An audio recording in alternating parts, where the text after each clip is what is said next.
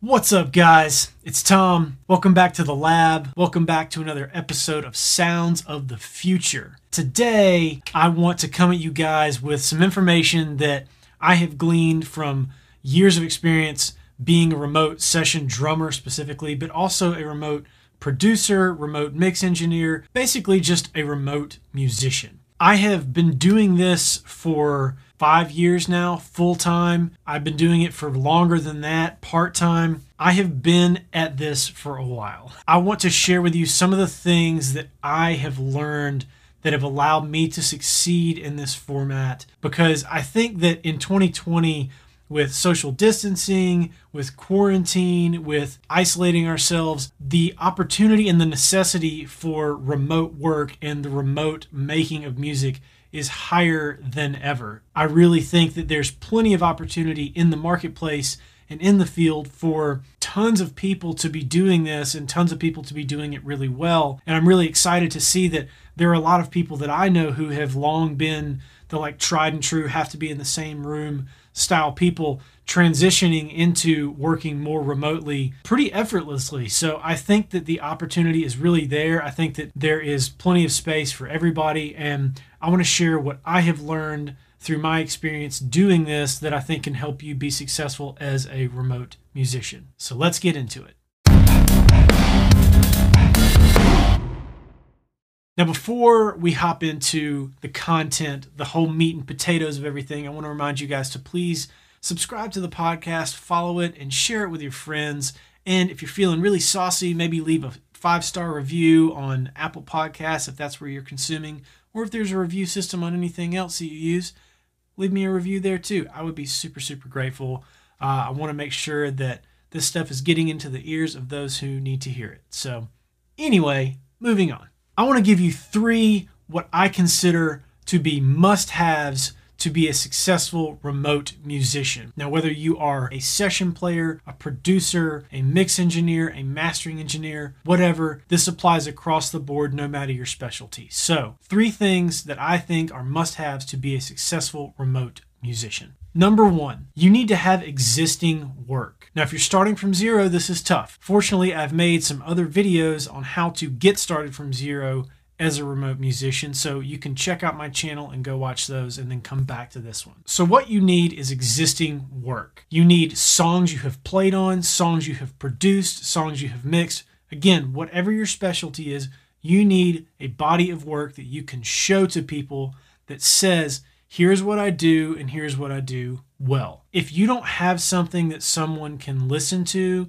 when they don't know anything about you, they're not going to know if you're any good or not. And even if you are good, they're not going to know if you're the right fit to work with them. If a producer is looking for a guitar player and you shred metal great, but they need somebody who plays blues well and that's not you, they're not going to know that unless you can show them something you've worked on. Or conversely, if they need a classical guitar player and you are awesome at that, but you don't have any evidence of your playing, it's going to be a lot more difficult to get them to hire you because they don't know if you're being honest about your talent level and ability. So make sure that you are cultivating existing work, because that's the number one thing people look for and listen for when they come to you in the first place. Number two, you need good enough gear. I will go on record, I have before, and I'm going to go on record again and say I'm not a gear nut. I'm not a gear guy. I subscribe to a very minimalist philosophy when it comes to gear. I just don't like clutter, and I don't like collecting a bunch of stuff just to have it laying around just in case. That's not my bag. I know a lot of musicians are the opposite of me, and that's totally cool. Go get your gear, man. Have fun. What I'm not saying is you need all of the gear. So don't hear that. And I'm not saying you need the very top of the line gear out of the gate either.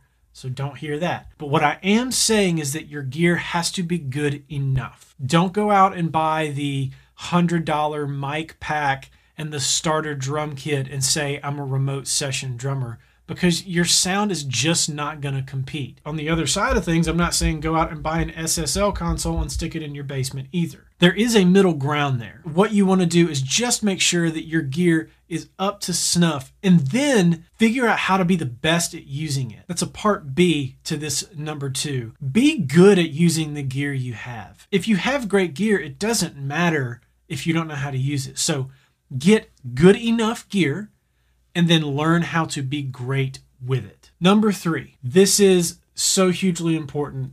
It should be number three and number four. Be good at communicating. When you are separated by distance, communication becomes even more valuable and necessary. Ask anybody who has gone remote for their job whether or not they communicate more or less with the people they work with. You have to. Have you ever been in a long distance relationship? You have to communicate more. You have to text more, talk on the phone more. You have to make sure that that dialogue is open and ongoing. So if you suck at communication, but you want to be a remote musician, I would highly advise you to get better at communication. Set times that you check your email and text messages. Set times that you check your DMs on all various social media outlets. Make sure that you have a strategy in place to hold yourself accountable so that you're constantly staying up to date with the people you're working with. Whether it's clients or collaborators or whatever, you want to make sure that whoever you're working with knows they have an open line directly to you and you to them. Great communication skills are such an asset in remote work, and especially in remote music. So if you want to be successful as a remote music provider and creator, I'm begging you, get really, really good at communication. Communication via text, email, phone. I love using text over voice to communicate when I'm making music with others, because talking on the phone pulls me out of my flow state. I have to take a break to make a call. But a text, you can fire off really quick, or an email, or a message, or a DM. These things can happen really quick, and it doesn't have to pull me out of what I'm doing when the flow state is so important to creating. If you're a creator, you know that the flow state is important. So quick, very concise messaging via text and email and DM and stuff is really, really good. So if you don't have the skill of being good with your words, typing, I would recommend to try to work on that, because that's a huge plus. That has been one of the reasons I have been able to win at this game for so long, is because I got good at that. And then number four, I know I said I was going to give you three, but I'm going to give you a bonus.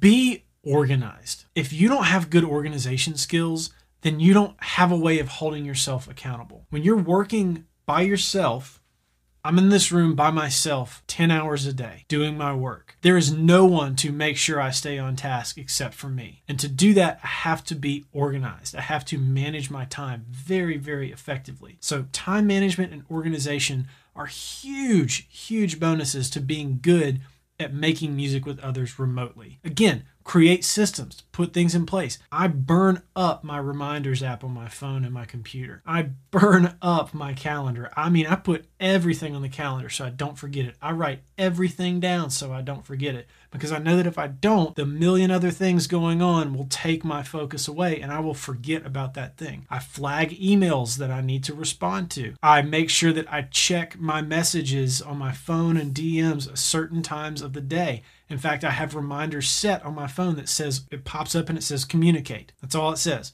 communicate. I go through my list, I check everything, make sure I've replied to everybody, and then I hop back into work. So be organized. It will be a hugely, hugely useful tool for you if you are trying to create music remotely. And that's it. These are the things that have helped me succeed as a remote musician, and I think that they will genuinely help you too if you start to implement some of these things, if you're not good at them or haven't thought about them. And if you do have something that you have used that I didn't mention in this video, please let me know in the comments, or hit me up on Twitter, DM on Instagram, whatever. Let me know. I would love to maybe make a follow-up video to this if there's enough stuff that I just haven't considered that people are doing really well that I can learn from. I'm a constant student, so if you tell me something in the comments that I'm not doing that I think is of value, I will totally give it a shot. So that's it for this episode of Sounds of the Future. Thank you guys for listening.